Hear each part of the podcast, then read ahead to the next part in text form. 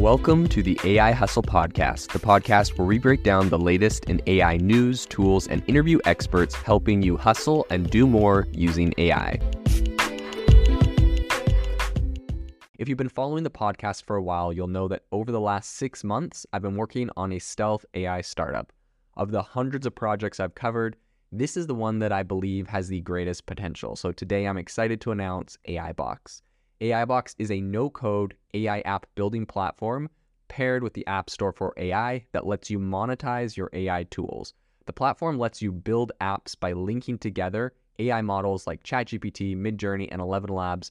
Eventually, we'll integrate with software like Gmail, Trello, and Salesforce so you can use AI to automate every function in your organization. To get notified when we launch and be one of the first to build on the platform, you can join the waitlist at AIbox.ai. The link is in the show notes. We are currently raising a seed round of funding. If you're an investor that is focused on disruptive tech, I'd love to tell you more about the platform. You can reach out to me at jaeden at aibox.ai. I'll leave that email in the show notes. Welcome to the AI Chat Podcast. I'm your host, Jaeden Schafer. Today on the podcast, we have the pleasure of speaking with Vineet Jain. He was born in India and is a graduate of Delhi College of Engineering. Vineet has over 25 years experience in Silicon Valley's B2B tech sector. So after roles at Boots PLC, Bechtel, and KPMG, he founded Valdero and later co-founded Egnyte, which is a cloud-based collaboration platform which is doing some really incredible things in AI. Under his leadership, Egnyte has collaborated with tech giants like Amazon and Google and has grown into a global enterprise. Vineet, welcome to the show and thanks so much for coming on. Thank you so much, Jaeden glad to be here.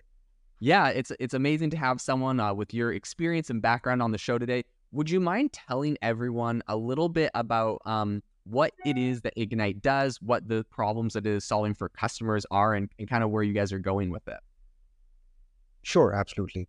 So the idea of Egnyte was born by uh, our own experience working in enterprises before of information uh, access, information sharing, especially for a knowledge worker, and the amount of friction that people had to deal with.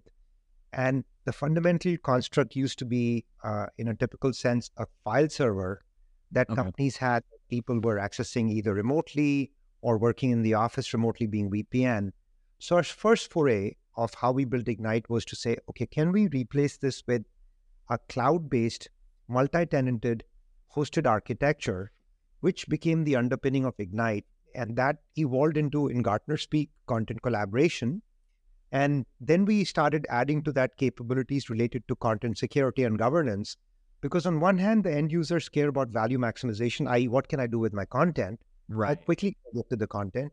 But with increasing amount of data leaving the enterprise, i.e., the cloud, the growing concern around risk management, risk mitigation has become paramount. So how do you take these two seemingly divergent constructs and cobble them together and offer as a platform to the customers has been a big part of what we had we have driven this company's growth with. That's amazing. That's really impressive. And you know, you talked a little bit about uh, kind of kind of the beginning and where it's going. I'm I'm curious, how did you kind of navigate the transition from like a simple file sharing solution um, to this like you know AI powered platform that you are today? So you know, while of course AI is the big topic du jour uh, I kind of joke it's the flavor of the month, but I think this right. is going to last longer. Right. Uh, you know, I would say for the past 10 years, if I say so, we already have been leveraging uh, techniques related to machine learning and NLP or language, uh, natural, natural language processing uh, to what today I would call as AI enabled features. Things like detecting data exfiltration, uh, safety violations, compliance management, and then things like executing data management policies, which run the gamut of how do you identify what is redundant, obsolete, trivial, and stale information, and then have a policy driven engine for retention, archival, deletion. Uh, these are the things we had been doing for a while using a variety of statistical and deep learning techniques since 2013. And then, of course, on July 26th, because you know this is a topic du jour, we announced some fairly interesting generative AI driven capabilities, which I'm happy to talk about. Yeah, yeah. Would you mind telling us a little bit about uh, those generative AI capabilities and what you guys are building there? Sure. So, you know, on one hand, uh, as I was telling you, we've been doing these things related to what has become, you know, the deep topic today, which is AI. Mhm. Uh, just to add to other things we were doing, anomalous user behavior de- de- detection, uh, learning about uh, risk signals coming in from a particular location, a particular person, looking at their user behavior. Those things have been baked in. But what we announced the other day, which was actually on July 26th, uh, was how do you uh, do content synthesis beyond document classification, but that goes into document summarization and answer extraction. So Mhm. it is demonstrated in capabilities like, I'll give you simple examples. There's an internal chatbot that customers can use to query a document or a set of documents. A good example is Mhm. you have a 26 page report. You could run a query using this internal chatbot to say, what has been the sales uh, strategy in the Midwest region related to life sciences? And rather than read the whole document, it'll synthesize that information and present it to you real time. Yeah. Uh, and this becomes very powerful, Jaeden, when you're talking about it being pointed not to a single document, but a corpus of data, which could be multiple files. So, in fact, Yeah. I, I did that the other day. I pointed that to my CRO's weekly sales report for the last nine weeks. And I said, give me the trend analysis of the churn metrics by pointing to these documents. So, instead of in the past, you would take this unstructured content, make it structured, push that into a big table or some kind of underlying database, and then throw a reporting engine like a Tableau or something on top. You don't have to do that anymore. You basically can use generative AI, the kind of capabilities that we are building, and being able to do that with all the unstructured content. So the internal chatbot is one, document summarization is another one, which is it gives you the critical information in files without having to read the whole thing. Audio transcription to extract messages out of audio video files.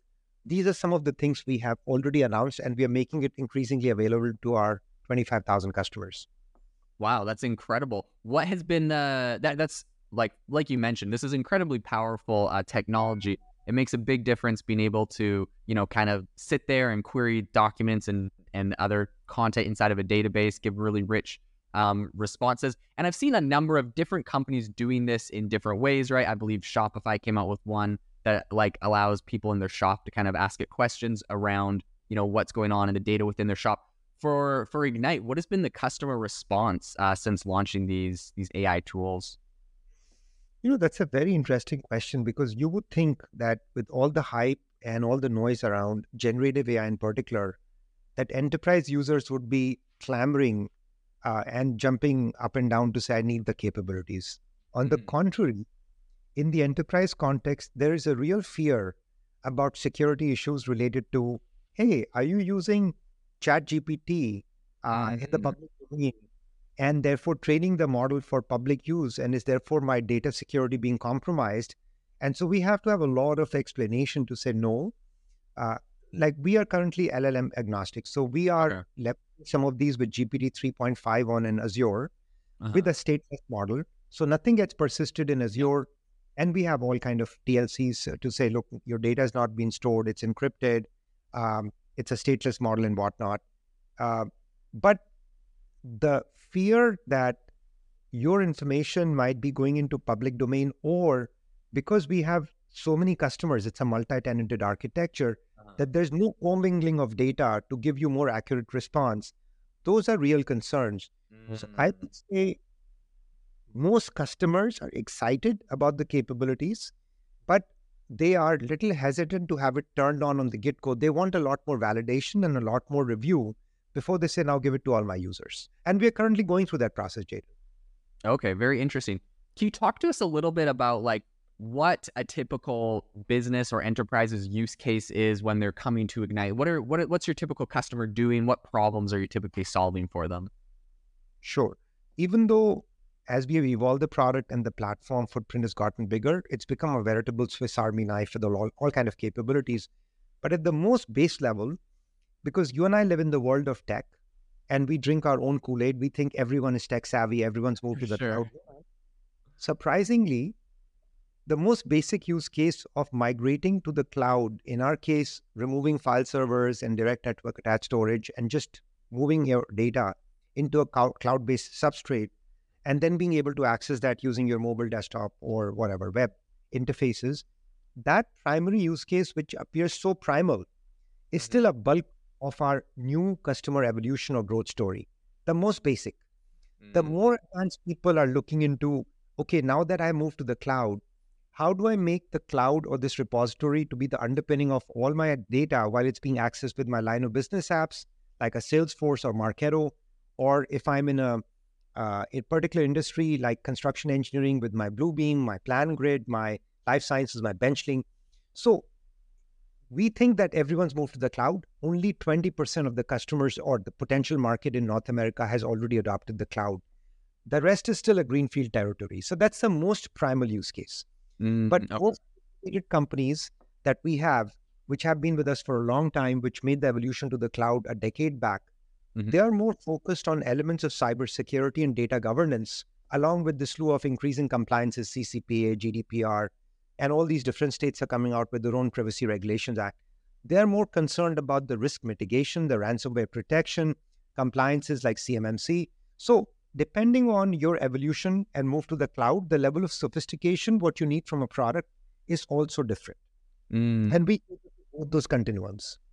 Okay. Yes, that makes a lot of sense. I can see a lot of a lot of value there. Talk to me a little bit about um, so on this podcast we have a lot of listeners that are you know AI entrepreneurs or starting out in the in the AI space creating tools. Talk to me a little bit about the beginning days of Egnyte. What did you know what what kind of inspired you to start this company? What kind of got you motivated and what did that what did that step look like for you? So, Jaeden, I'm a product guy. I'm an ex-engineer. In fact, I started my career writing C code on an operating system that most people probably haven't heard on your podcast, Vax Okay. VMS. Okay. And, then, and then I was writing on uh, Unix. Uh, so I go deep into technology. So the reason I bring that up is not to say, look at me or date myself. It's the fundamental. If there's one secret sauce or superpower of Egnyte, it's fundamentally a product-centric culture. Mm. And four of us who started the company, I and the three others, we are all ex product people or engineers. And that shows in the amount of effort we put in on the product side. So today, uh, just to be on record, we are 16 years old. Okay. Even today, at a late stage, and we are private yet, 30% of our OPEX goes into R&D Wow. which in a company at this stage is 17 to 21%. So that Mhm. shows to you that we keep investing on the product side. And going back to the crux of your question, we've always believed in building a fantastic product that the end users love to use. And if you build a great product, you know, more upsell will happen and therefore your dollar based retention will go up, churn will be single digits, which is all true in our case. But the most important thing is end users love using your product. That to me is the most satisfying thing. And we have strive, striven and we continue to strive to say, if I bump into a customer, if I go into a CIO's uh, office to talk about Egnyte, the first thing I want to hear is, we love Egnyte. It makes a difference. It delivers the value. Mm. I'm not being altruistic, man. Look, we are as capitalist as anyone, and we have to create value for everybody, including the Mhm. preferred and the stockholders. But I fundamentally believe in my core heart don't chase valuation. Create value for your own customers. The value will be created in your company's valuation, but value versus valuation. So we have never gone around saying, look at us, we are a unicorn. In fact, I don't like using the term. I say, if you want to call me something, I'm a stallion, not a unicorn. I have, you know, written to my own drumbeat just to make a point here. Mhm. And this is on record. This is audited numbers. EY is our auditors. For the last seven years, we have grown a respectable 25 to 30% year over year. Wow, Okay. that's impressive. It's not, it's not a 70, 90% growth with insanely high losses or very high losses. Five out of seven years, we've been cash flow positive. We are today at scale. So we are well north of $200 million. Um, we have 1,000 plus employees. But the thing which is, I take a lot of pride and therefore my bragging rights, we have been EBITDA positive for the past several quarters with improving EBITDA margins. We are adding cash to the balance sheet and not eating off it, which is becoming more and more coming back into fashion. But four or five years back, people would challenge me to say, man, you're not growing 70% or 90%. That growth is what you should focus on. And my Mm. reaction used to be a polite F that I'm going to build the way I want to build, which is a total antithesis to the Silicon Valley approach, which is growth at any cost model. I never ever pursued that. hmm Yeah, I think that's that's really uh, that's amazing that you were ahead of the curve on that. I mean, I guess this comes from you know 25 years experience in Silicon Valley. This isn't your first rodeo or first time around, but yeah, you it definitely was. You know, 2020, 2021, everything was so frothy in the markets. People were you know giving away money like crazy, and um, you saw people raise crazy amounts of money. And I feel like a lot of really unsustainable business practice. So that's that's uh to your own um, credit, that's amazing that you had the foresight to build in such a sustainable way that that um whole you know would make this a long term play and, and really sustainable company. And I think that is really good advice for anyone building in AI, anyone entrepreneurs in tech um, right now. Talk to me a little bit about um, when you wanted to put together Egnyte. Um, what that core team looked like, how you found your core team members when you started this, and I guess the importance of having a, a really solid team for a company. This is one area where even today I feel very blessed. Uh, obviously, there were four of us to start with, and I knew all of them from my prior life. Uh, in fact, my previous startup, before this, which you referred to in my introduction, Valdero, the the two out of the three were co-founders there. I was always the main driving force that would put people together. Um, besides these four, when we started hiring people, which traditionally is engineering and products, less in marketing, because you're trying to build the product first. Yeah.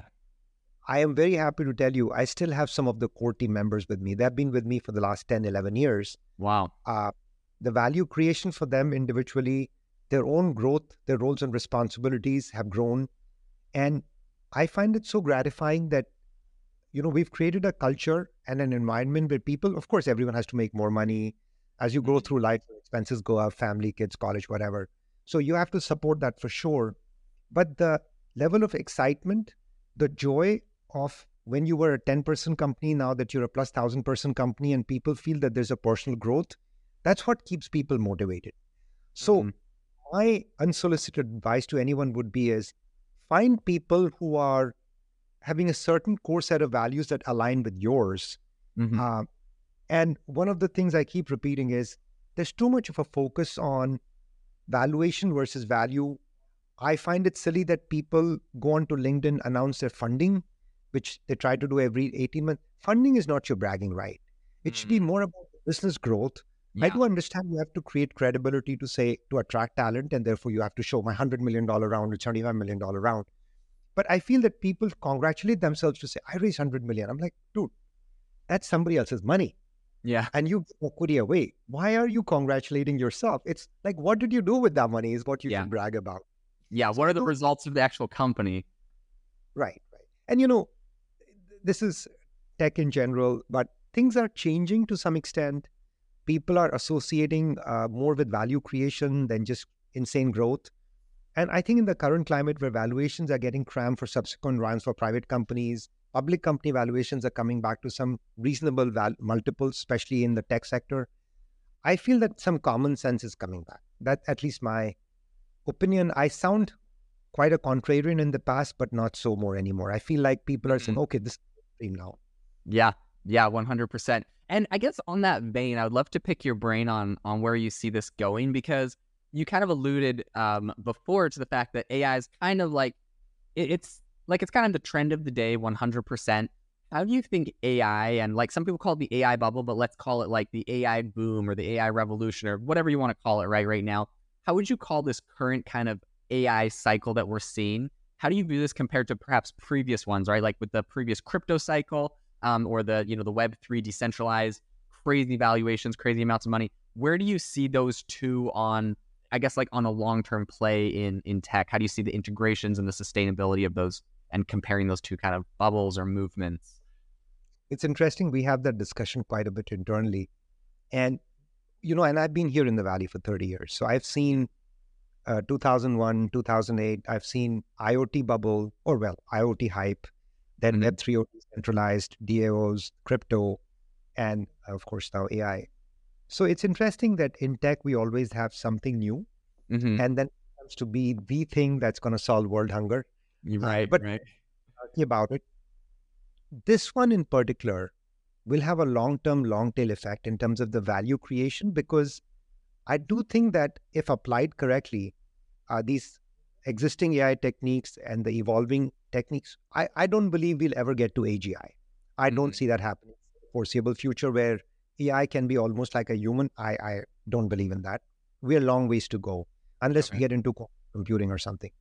But I do believe that the amount of productivity impact, the amount of knowledge synthesis that can be done using uh, the current and evolving AI techniques, they are real. So I don't think that this is a hype uh, cycle that will abate. The valuations are abating, like the VCs were clamoring over each other to get into some AI investment. A lot of AI companies were nothing but uh, wrappers on ChatGPT, in my opinion. Yeah. Seriously, but Yeah. I think this this will persist for years to come. But yeah, there'll be less hype around it. Where do you see the biggest um, opportunity in AI? I mean, you know, you're in, you're currently integrating AI tools in your platform. You're seeing the ways that enterprises are using them. You know, you mentioned that a lot of startups were wrappers on OpenAI's API call.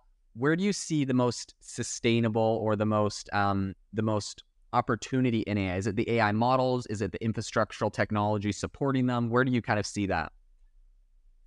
My belief is that look, the the LLMs that you're getting from a Google or from a Facebook or whoever the big guys are, Yeah. you know, besides Chat, uh, Chat GPT or sorry, uh, OpenAI, I believe that the the generic large LLMs will only go so far, and there's a lot of value in them. Don't I'm not underestimating their power, but where I believe the more exciting thing is gonna be is going to be in vertical specific uh, AI, uh, like we are working on, and even though we haven't come out with cool, buzzy marketing terms, so it sounds Uh-huh. hokey, but we're calling it Egnyte AI for life sciences, Egnyte AI for uh, AEC, architecture, engineering, construction. We are building our own language models there. And one of the biggest challenges in building a model is to train the models with the amount of data you have access to. The Mhm. biggest problem is not building a billion attribute or a 500 million attribute model. I mean, that itself is a non trivial problem, don't get me wrong. Mhm. It's training the model and the data that you need access to. Now, fortunately, in our case, uh, because of the nature of our business where people's content resides with us, we have petabytes and petabytes of data. So we can leverage that to refine the models. I think the real power of AI will be felt in industry specific AI models that people will build, including companies like Egnyte, and then extract the value out of these models to deliver the document synthesis to actionable um, uh, activities that you can uh, uh, automate using uh, elements of AI. But I think it'll be tied to industry specific models, in my opinion. That is at least my core belief right now. It'll evolve Okay. or change. Yeah, and I think that you 100% are going in the right direction there, and that's uh, impressive that you guys have the first site over at Egnyte and you're building those out. I, I remember um, it, it kind of reminds me of a, a conversation. Uh, Stanford trained PubMed GPT, and essentially they grabbed all the publicly available medical journals and they made a GPT that was good at answering medical questions. They said this is great at answering medical questions, but if you wanted this to be even better, you would train like a heart disease GPT or like a breast cancer GPT on very specific areas. Um, and so, yeah, I think you know right now, like you said, we got the Googles, the the Meta, we have OpenAI and stuff with kind of these big, large, general ones. But I see the space as well, like you, where this is going to be fragmented to thousands of really specialized, specific models. Um, and so, yeah, I think that's really impressive that over at Egnyte, you guys are are kind of building that out and on the forefront of building. You know, you have the data, and and that's really where it comes down to who has that data and is able to to build powerful things from there. I do Yeah. have a question um, because you did mention kind of GDPR and, and compliance and stuff. Um, with regulations like those kind of coming into play, how has Egnyte like adapted its AI solutions to help businesses stay compliant with with all of that? See, right now, from a industry standard industry compliances, like for instance, you know, when you're looking at uh, generic uh, PII or sorry, uh, uh, you know, identifying uh, information like PII or other critical identifiers, generic AI or NLP can help you do that. Even things like, you know, if you had your social security number in a picture Uh huh. uh, using all techniques, we can extract that and say, hey, this is your social security number. And mm. depending on what kind of heuristics you've defined, it's treated as a high priority or high risk item. Then you look at who's got access to it to say, hey, only HR should have access to this. Why somebody in engineering is able to access. So those things to me are relatively mundane. Okay. Uh, but I think that and and a lot of these compliances you mentioned gdpr i mentioned ccpa there's cfr part 11 in life sciences uh, there's all other things in different industries those things can be delivered using nlp and data classification uh, quite easily mm-hmm. i think that couple that with the fact that there's still a growing sensitivity about how much information synthesis you can do and therefore extract things that can be presented to the end user, uh, does it go in front of the right eyes? Does your scanning uh, not go outside the boundaries of what you're allowed to see in the context of an enterprise? Those issues to me are more relevant and more concerning for uh, enterprise uh, IT, enterprise CISOs. I'm not sure right now if I'm seeing that compliances and regulations and AI are sort of, uh, let's say, what do you call them? They are at cross purposes. Now, of course, as you see AI becoming more pervasive, I can bet you even uh, the data sovereignty issues about EU data versus uh, US data versus data in Canada mm-hmm. and Canada provinces, those issues will start coming in context of AI. But so mm. far, we haven't run into that that often. Okay. I think we're in the early innings, to be honest. Okay. Okay, yeah, that's really interesting. Um, talking about a little bit of your of your journey, I know you guys have, have done a bunch of really interesting things. Um, I was looking over at your uh, website and I noticed that you guys kind of mentioned invisible apps. I was wondering if you could talk a little bit about the concept of invisible apps and how they enhance users' experience. What kind of feedback you've received from users about those? So, you know, it's interesting. I'm glad you brought up that topic. Um, so, in my opinion, as you call invisible apps, they enhance and optimize the user experience quite seamlessly if they're done right. So, to me, it's having software that works non intrusively alongside the user. Uh, for example, and I may have mentioned that before, how can you automatically prioritize incoming content based on learned risky signals. Why is that important? Because that can allow for faster identification of anomalous content and user behavior. Uh, so we have introduced several of these AI-powered invisible apps without requiring user intervention. Mm. One such app is the content recommendation generated within and around the search queries.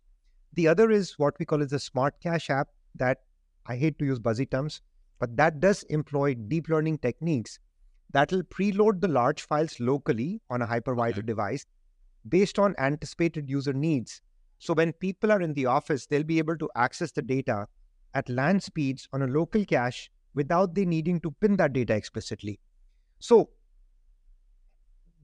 you have to factor in things like users' roles, past activities, current place within the application to recommend what I would call as knowledge base entries and prioritize recent activity within the search results.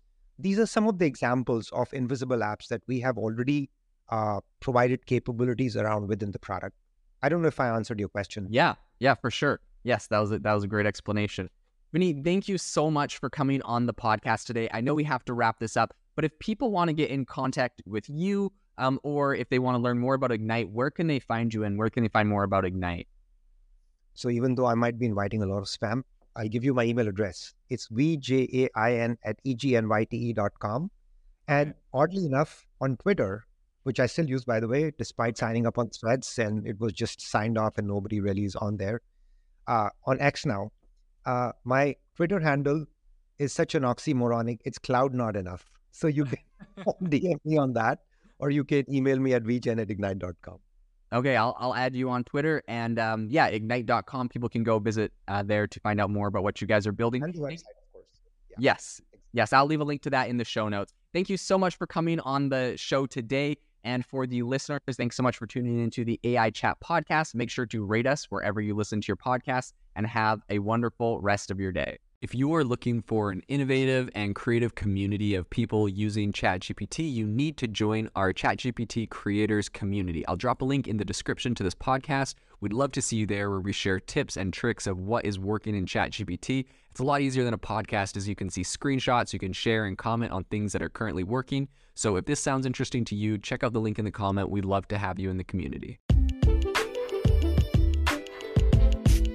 Thanks for tuning in to the AI Hustle podcast. If you could do us a massive favor, we would really, really appreciate it if you could leave us a review wherever you get your podcast. This helps people find the podcast, it helps people know this is a good place to go, and we would really, really appreciate it as it helps us continue to bring on incredible guests and share incredible content for you to listen to.